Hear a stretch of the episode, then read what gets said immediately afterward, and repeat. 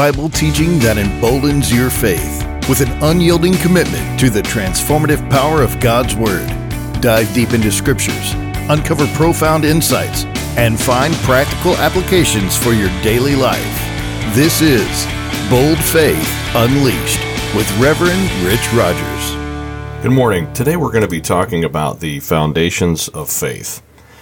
Hebrews 11:1 says, "Now faith is the substance of things hoped for, the evidence of things not seen." I think the Message version kind of unpacks this a little bit better. It says the fundamental fact of existence is that this trust in God, this faith, is the firm foundation under everything that makes life worth living. It's our handle on what we cannot see.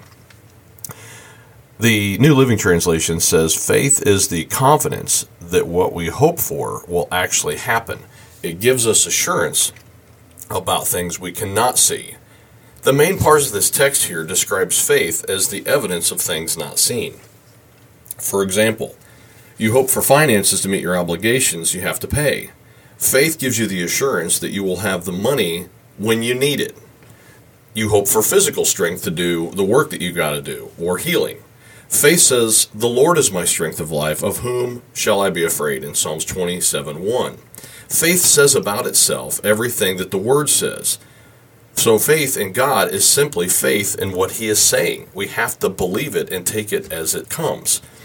Hebrews 11:6 says, so without faith it is impossible to please Him, Him being God. For he who comes to God must believe that He is, and must believe that He is a rewarder of those who diligently seek Him. So maybe we better take another look at faith and find out, if it's impossible to please God without faith, what is it? Now, there's two kinds of faith: head faith versus heart faith.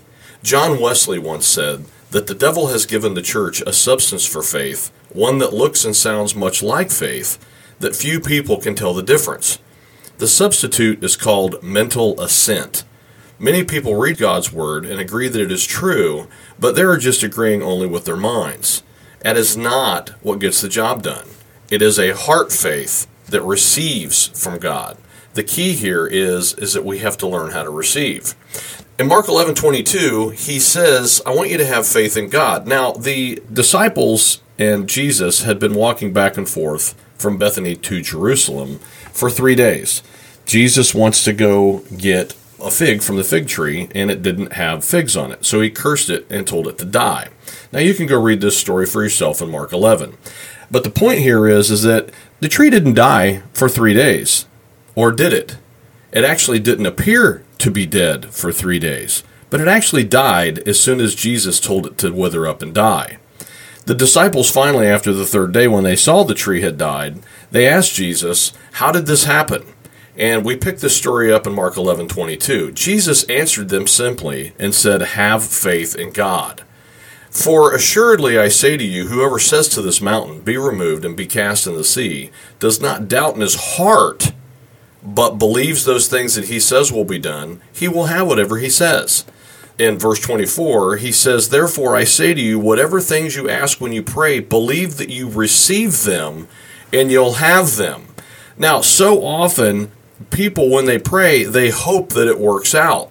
Well, I'm going to tell you something. You can have doubt in your head and have faith in your heart.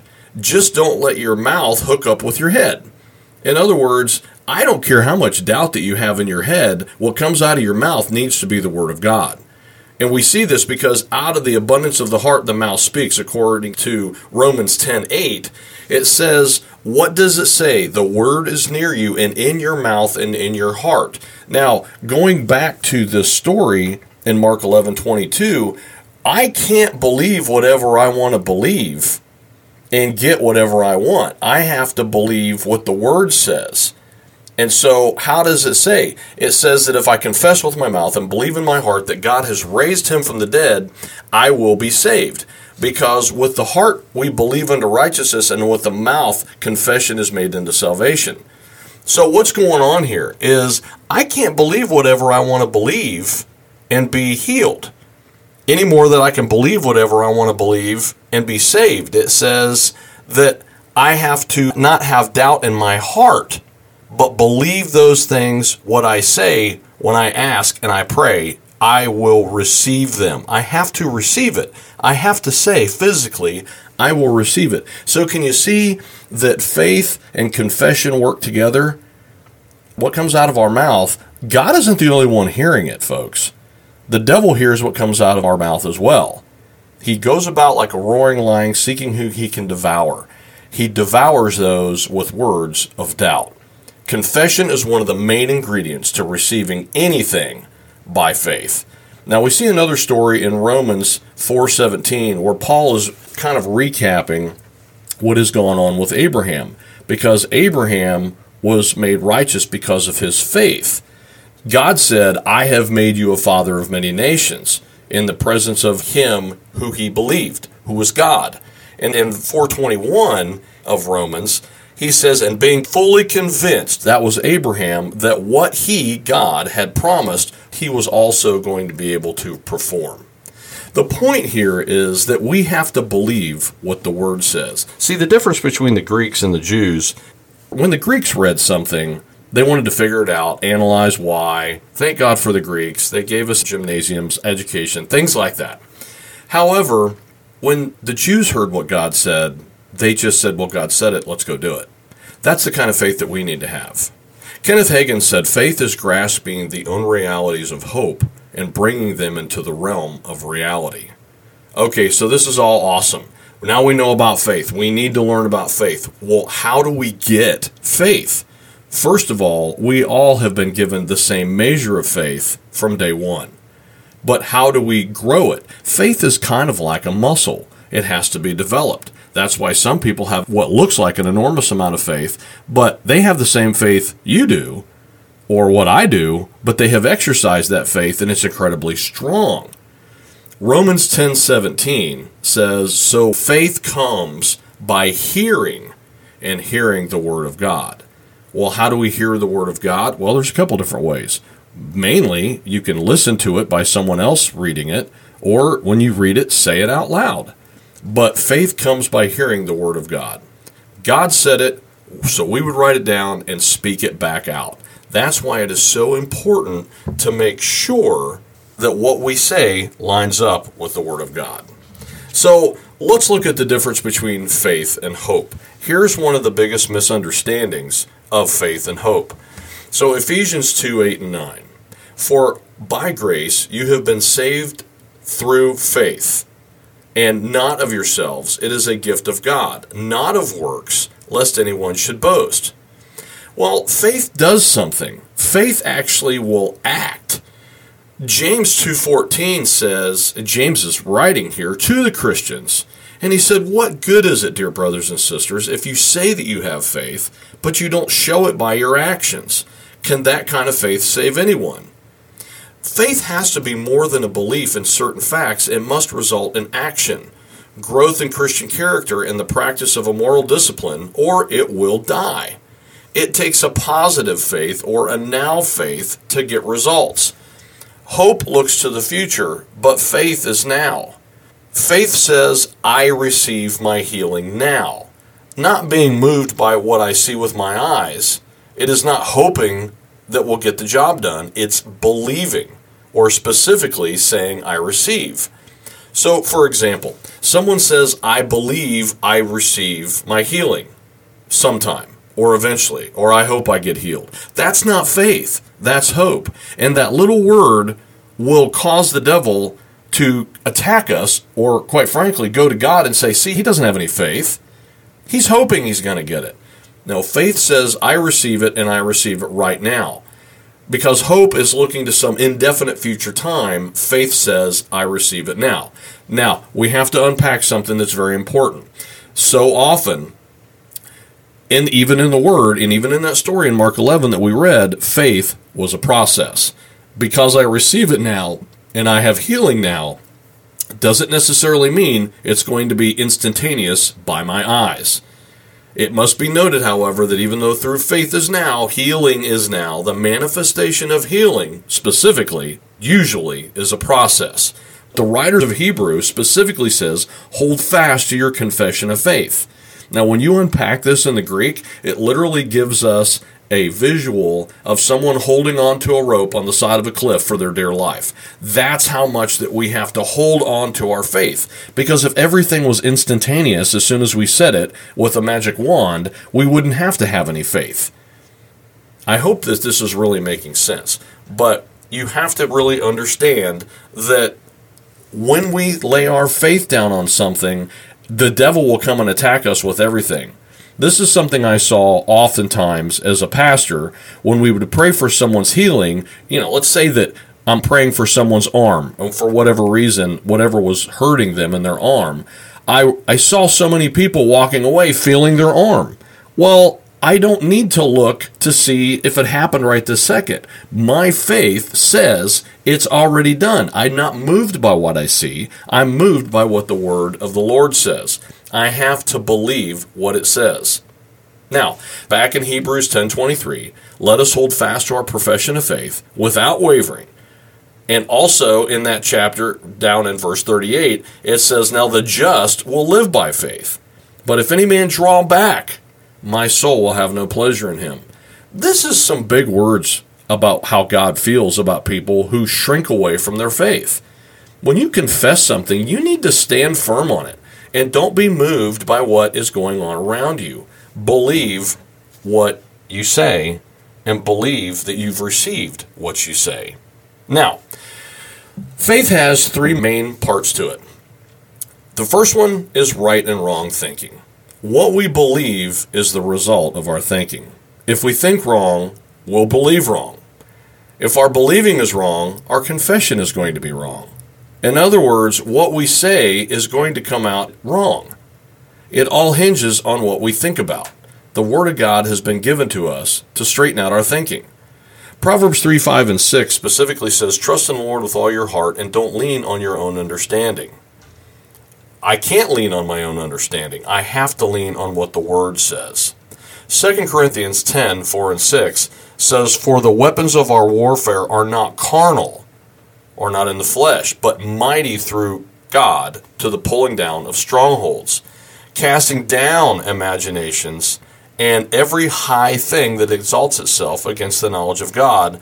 And we have to bring into captivity every thought to the obedience of Christ. And then there again in 1 Corinthians 2:16, it says, for whom has known the mind of the Lord that he may instruct him, but that we have the mind of Christ. We need to realize that our thoughts can come into our minds from two different sources. In other words, the thoughts that are in our minds don't always originate from our minds. The devil can put thoughts in our minds, whisper in our ear, but he doesn't know what we are thinking until we open our mouths and it comes out. So often you hear this all the time. I don't feel good. Well, now we just gave the devil permission, quite frankly, the authority to attack us. When you don't feel good, you don't have to say you don't feel good. If you have to open your mouth and say something, say, thank you, Lord, I'm healed. Of course, you know, thoughts can come from God from within us as well, and that's the Holy Spirit speaking to us. And so many people I hear, I don't know how to discern that, Pastor. Well, let me put it in simple terms. What does that thought make you feel? Does it make you feel bad or does it make you feel good? Does it make you feel anxious? If it doesn't encourage you, it's not from God. God is going to give us encouragement. He's not going to give us a test in the form of making us feel bad about what we think. Just be smart about this. So as you stay in fellowship with the Lord through prayer, meditation, and studying His Word, you will learn to discern which thoughts are from where. Simply stated, evil thoughts are from the devil, God is love, love thinks no evil, hears no evil, and sees no evil. We should all become God-minded, and the only way that we can achieve this is to think God's thoughts after Him, or think on what God says in His Word, and confess what is true. I hope you're picking up on another little underlying tone here, is that we need to be in the Word every day. Specifically, we really need to read a chapter every day. You have to get the Lord's Word on the inside of you. Let's look at it this way. God's Word, or the Bible, is what we have. That is His language. If we only know Jesus loves me, this I know, and we don't know anything else in the Word, we're going to have a really hard time understanding when the Holy Spirit speaks something to us, because He's always going to speak through His Word. most of the time when I pray for something, the answer usually comes through something in the Bible, because that's His Word, that's His language. I hope that makes sense. The second one is right and wrong, believing. Believing with your heart, whether it is for salvation, the baptism in the Holy Spirit, healing, or some other answer to prayer, is the only way that you can receive anything from God, other than through manifestations of the gift of the Holy Spirit. Now, you must understand that the gifts of the Holy Spirit operate only as the Spirit wills and not according to our desire. Now, He hears our prayers, don't get me wrong. But 1 Corinthians 12:11 says, "But one and the same Spirit works all of these things, distributing to each one individually as He wills." Now, don't get hung up on that. We all have the same faith and the same abilities, but it comes down to, for lack of a better way to say this, is that where is our faith? How do we receive? And really, are we in faith or are we in hope? But this verse here in 1 Corinthians 12:11, believing with the heart is the only means which we can exercise to receive from God. Revelation 3:11, Jesus says, "I am coming soon. Hold on to what you have so that no one will take away your crown." Jesus said this to John because He knew that there is a power out there that would endeavor to rob us and defeat us. Faith is like love. It is revealed only in action and word. So there is no faith without confession, but faith will grow with our confession. Confession does many things for the believer, but one of the biggest things is confession will give us direction. We cannot receive from God without right believing and right confession.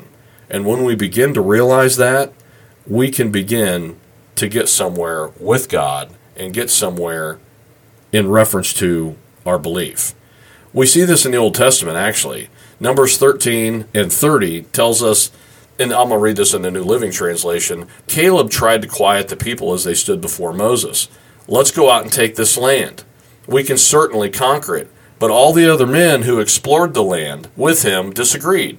'We can't go up against these. They're giants. They're stronger than we are.' So they spread this bad report about the land among the Israelites. The land that they had traveled through and explored will devour anyone who goes and lives there. All the people that we saw there were huge." The 12 spies that were sent into Canaan, now this was the land that God promised them. Only 2 of the 12 came back and said, "Well, God said it, let's go do it." They fixed the landmark of their lives by their confessions. 10 of them said, "We can't do it." They believed they couldn't.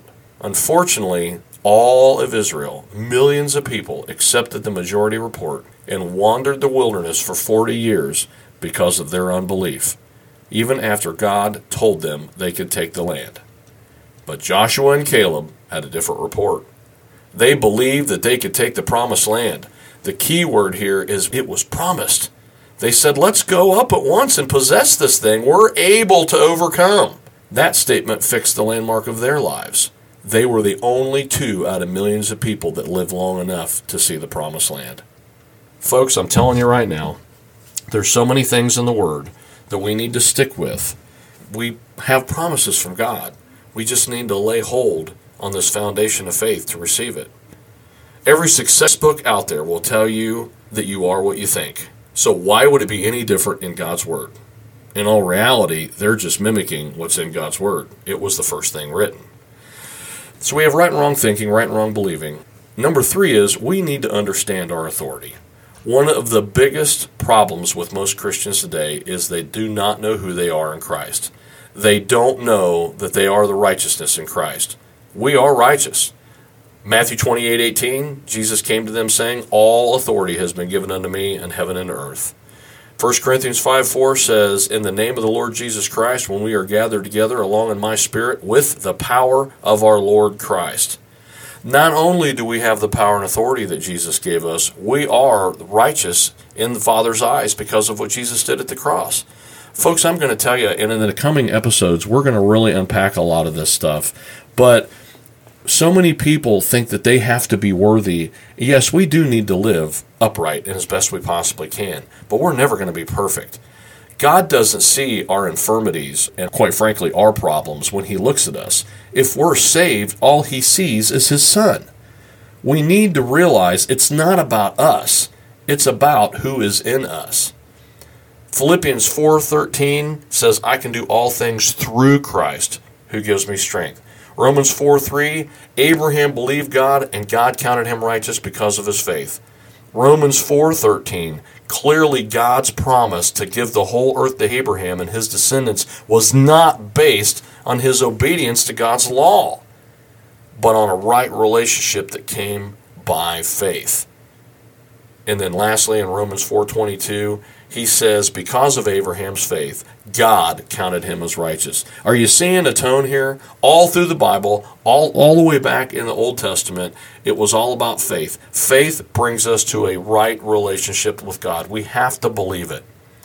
Folks, these are perilous times. If at no other time in our history, we need to learn how to exercise and strengthen our faith. There is an evil in this world that will never give up. It will never quit. It wants you and needs you to believe that you are not righteous and that faith is something of the past. If we don't understand the authority that we have, we don't realize that we are righteous. How can our faith work? How can we go one more day without having faith in God?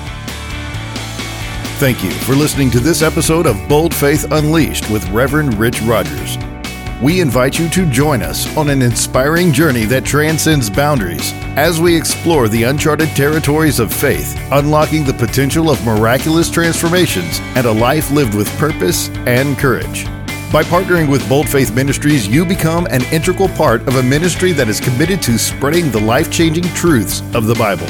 Your financial contribution helps us produce high-quality episodes, enhance our reach, and invest in resources and technologies that enable us to connect with more individuals seeking spiritual growth and guidance. With your support, we can expand our impact, reaching people in every corner of the world with the transformative message of faith. To find out more about Bold Faith Ministries and how you can partner with us, go to boldfaithministries.com.